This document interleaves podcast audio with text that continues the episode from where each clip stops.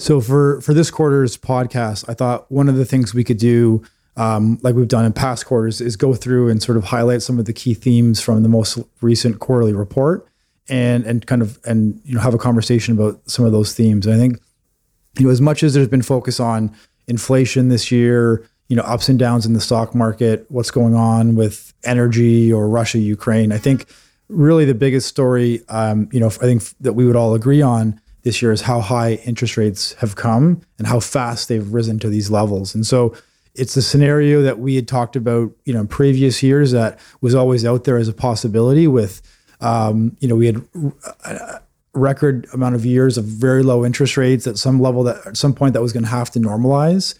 Um, so maybe just speak to really uh, the uniqueness of this year as it relates to interest rates rising and sort of the investing implications because of that rise in interest rates? Yeah, on, on a, and looking at it from a pure investment side. And so we would say from this time last year, we wanted to be defensively positioned.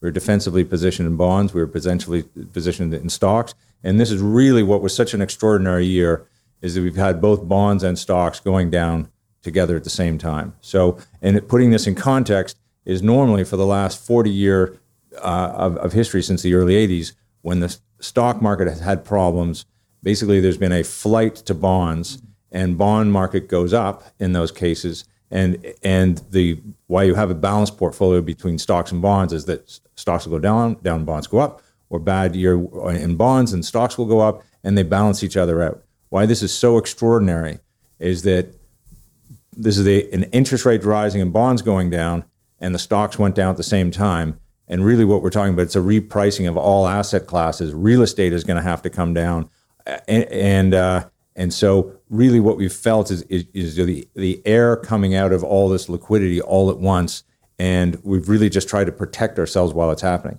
So, th- so the chart that uh, you found, I'll throw it back to you, saying for, in the quarterly report is a great uh, chart of just showing just how extraordinary this financial event is. Yeah, I think I think the chart um, was something like in the last last I think I think it's either eighty or hundred years, but you haven't had you haven't had interest rates and go up like this, hence bonds go down like this, along with stocks to this degree, I think in that 80 year time horizon. So in an investing lifetime or, you know, a- anyone investing today has not seen this kind of environment before. And I think the other thing too that's noteworthy, it's it's so interesting thinking to, you know, even where we were a year ago and some of the rhetoric and sort of positioning that both the central bank in Canada and in the US were saying about inflation and, and interest rates. And you know, the idea that even a year ago rates were going to continue to stay low for long, and you know, and all that verbiage. And um, what really happened this year, you know, to start the year and then into um, February, March with what was going on with Russia and Ukraine, you know, it's almost like central banks around the world hit the panic button, and you know, collectively we're trying to get off of zero and as high as, pa- as and as fast as possible. It's almost like you know, a plane for takeoff and you're just you're pulling up on the throttle trying to get the plane as high up into the air as possible because you know there's this concern that inflation was um, you know persistent and embedded. And but at the speed at which interest rates have come up i think you know none of us would have said a year ago it was going to happen. Um, but now that we're here at uh, you know say 4% uh, you know very short term interest rates in the us they're a little bit higher. But um, maybe speak to the idea of you know, how far along this hiking path are we? How much higher can they go from here? Um, and you know, I guess also the more economic implications of interest rates being at this level with this level of debt that we have globally. You know, how long can this the, this be sustained um, with interest rates this high? So if prices right hitting that directly on it, and I just mentioned that there's a couple other great charts that you that you were then referring to, is that 85% of central banks globally are tightening all at the same time. Yeah. We tend to live in our own, you know, little uh, bubble in, in the world, but this is a, this is a global phenomenon.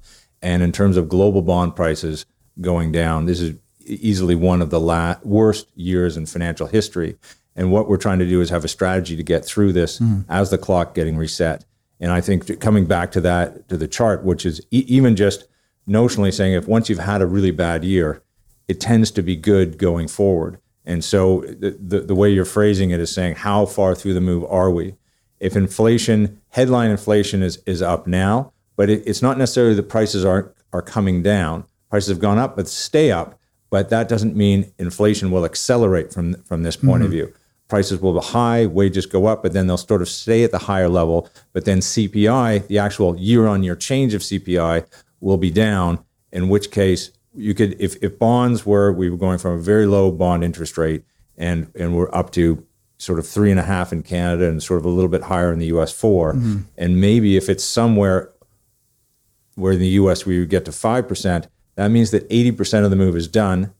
And for ourselves as investors, anytime that 80% of something is done, you're not waiting for the last to hit the. It'd be great to say, this is the day, this is the low, but you never know. You actually sort of have to start, start positioning yourself in a much more positive frame. So, this is today's uh, you know, conversation. We really want to hit that of, of sort of saying, in the bonds itself at this level, we can actually build a bond portfolio that gives us a decent rate of return Yeah. for the first time in easily five or six years that we've been able to do no, that. and it also this also speaks to the topic where you know interest rates being as low as they were, um, it, it in many ways creates just as many problems as well for for both bond investing. It makes you know certain segments of the equity market um, you know extremely overpriced, and it, it sort of creates its own investing dilemma as it is with interest rates when they're zero or, or close to zero. And so now that it's the process of coming up that has been disruptive so far this year. But I think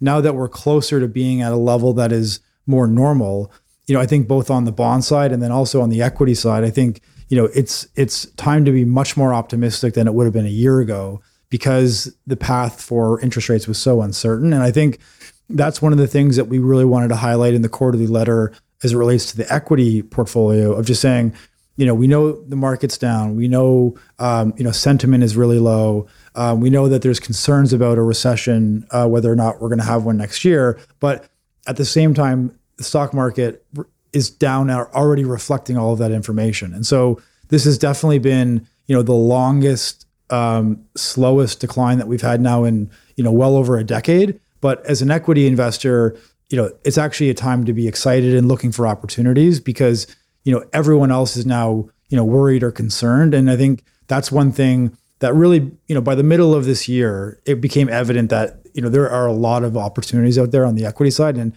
it's just a matter of being patient and waiting, you know, as we go. But maybe speak to that too, that that idea of, you know, uh, opportunities heading into 2023. You know, I think there's also this topic that maybe you want to highlight of, you know, we're not not necessarily sure that the market hit, is at a low or is at a bottom. Like we could be, we could still head lower from here, but at the same time, there are lots of segments of the market that are already really attractive, and that's kind of where we're devoting our attention to. Yeah. So, and, and when we have the investment meeting and we're trying to pick apart our, our time horizons and just, and again, in, in simple summary, we've already said that, okay, interest rates are at a level we can actually build a bond portfolio. So put that in that category. The stock portfolio, which has always had much more moving parts to it, bigger picture, longer term, that stock, this is always the irony of stock market investing, is if prices are lower, that's much better for us as longer term investors because we're constantly buying, constantly redeploying money, and we get opportunities a long term. Now, the problem is, though, that we have a short term and then we have a medium term before we get to the long term. Yeah.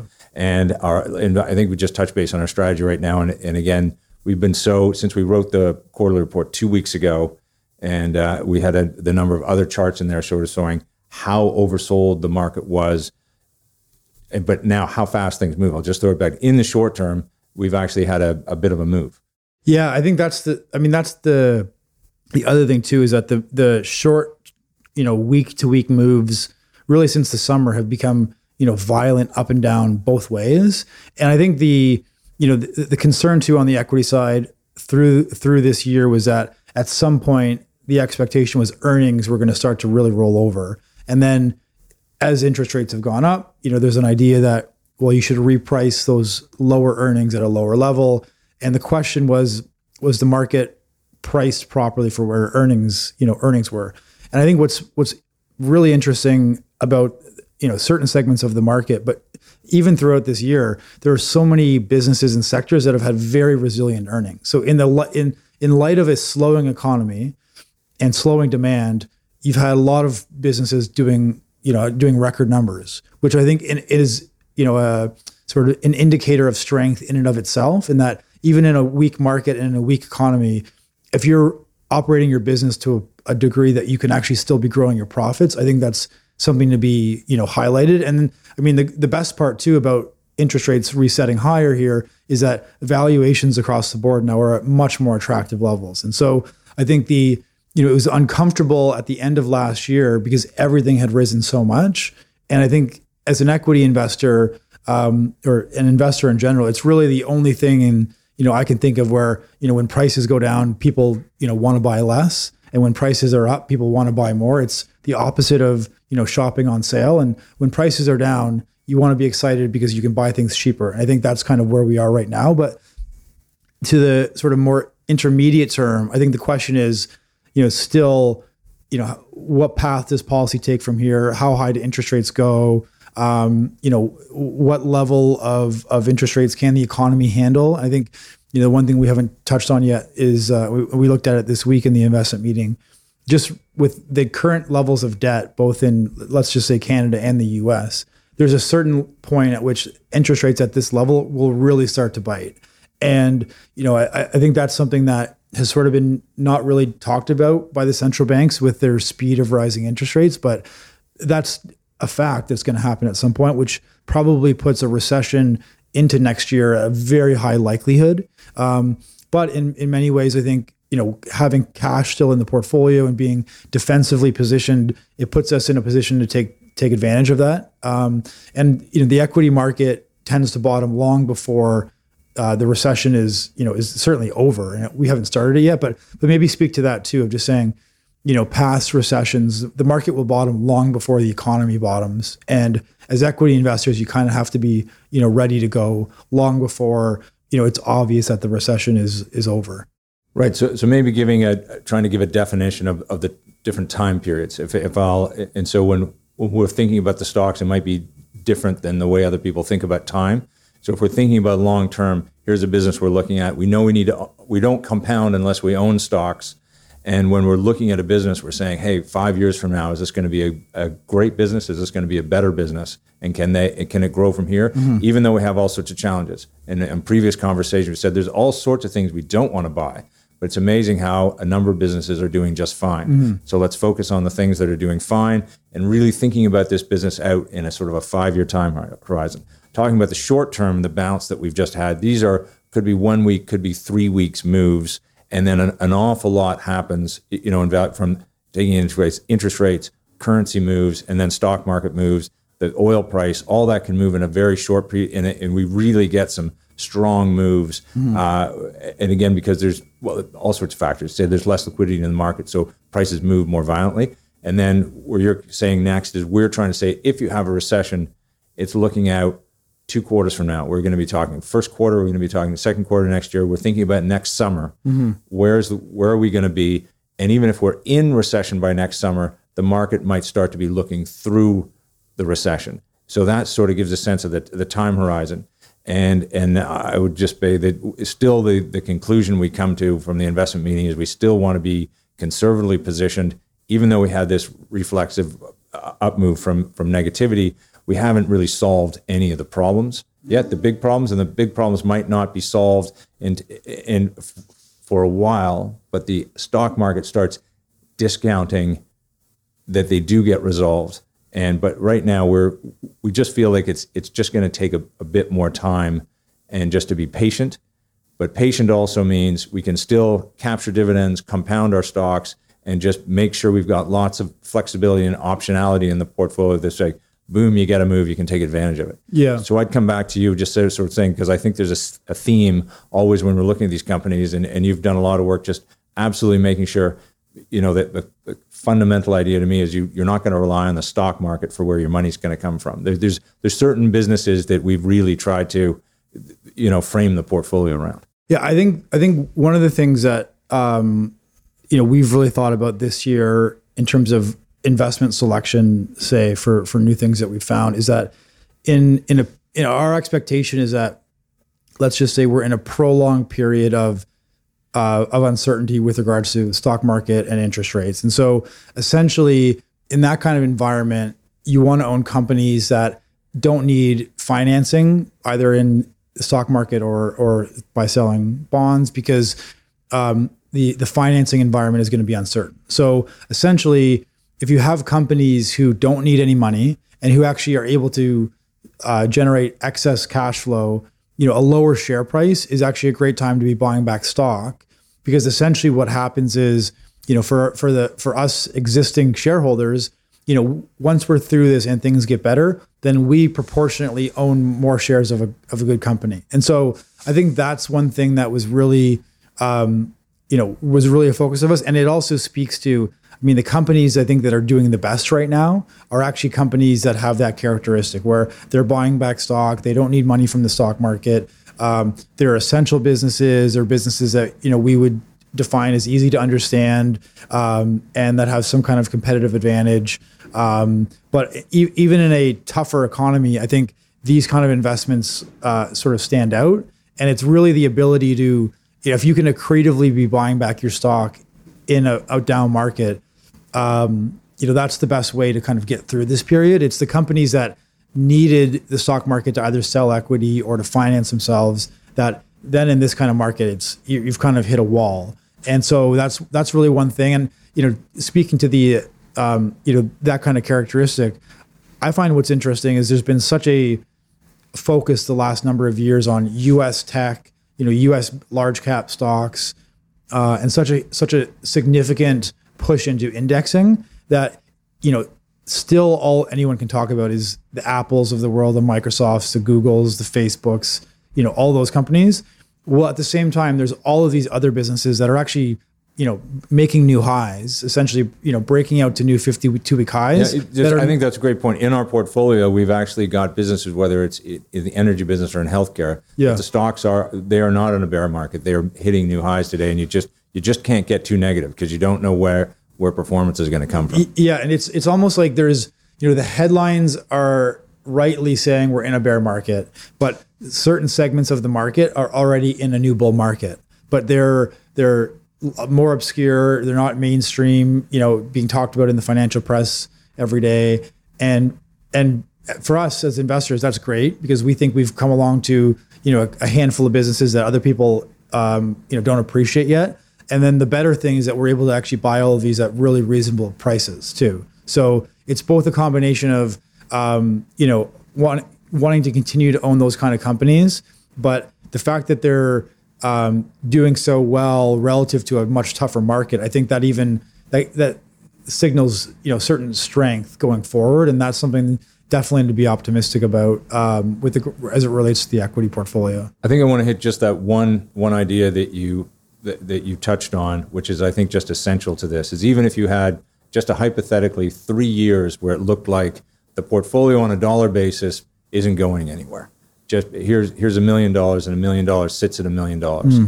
And what's hard to see is that, and again, depending on the, the types of businesses you have, but if we have dividends coming in, we're reinvesting dividends, or the company is buying back stock, there's there's an awful lot of wealth creation that is happening that we that we know is happening. You can't necessarily see from the from the overall portfolio value. Mm.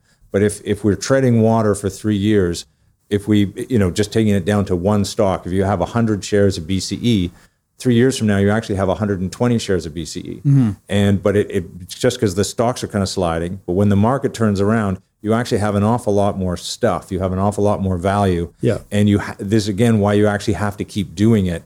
And then you come really strongly out the other side because you built value as you've gone through a, a you know, a slow market. Yeah. It's, it's sort of a, it's one of the, sort of silent ways of compounding is that when you own good companies and if they're buying back their stock or you're buying more shares of them as you're going through this, you come out of it on the other side owning more shares of a good company. And that's kind of the idea where, um, you know, it, it, it's almost in a, in a, that kind of environment where, you know, let's say multi-year muddling along for the overall index, there's lots of things under the hood that can still be reinvesting in their business, buying back shares. And so as investors, you know, if we're paying a reasonable price for those kind of companies, I think it's it's really exciting. You know, even though the backdrop remains tough and the headlines are tough, um, and it it could you know continue like that for some time. But I think there's a lot to be optimistic about, and I think that's that's really one of the core messages too. Where you know, I think our messaging, I would say, at the end of last year was far more negative because we were still up at a high on almost every asset class. And now that we're, you know, 10, 11 months later, you know, at much more attractive levels, I think for from our perspective, we're far more optimistic than we've been in a long time. But I can understand why for people reading the news or watching TV, you know, it, watching financial TV, it doesn't feel like that. So that's yeah. kind of one of the main messages that we would we would put out there. So why don't we wrap it up on that, and then um, we'll get this out, and uh, we'll look forward to the next uh, quarterly podcast in a couple couple months.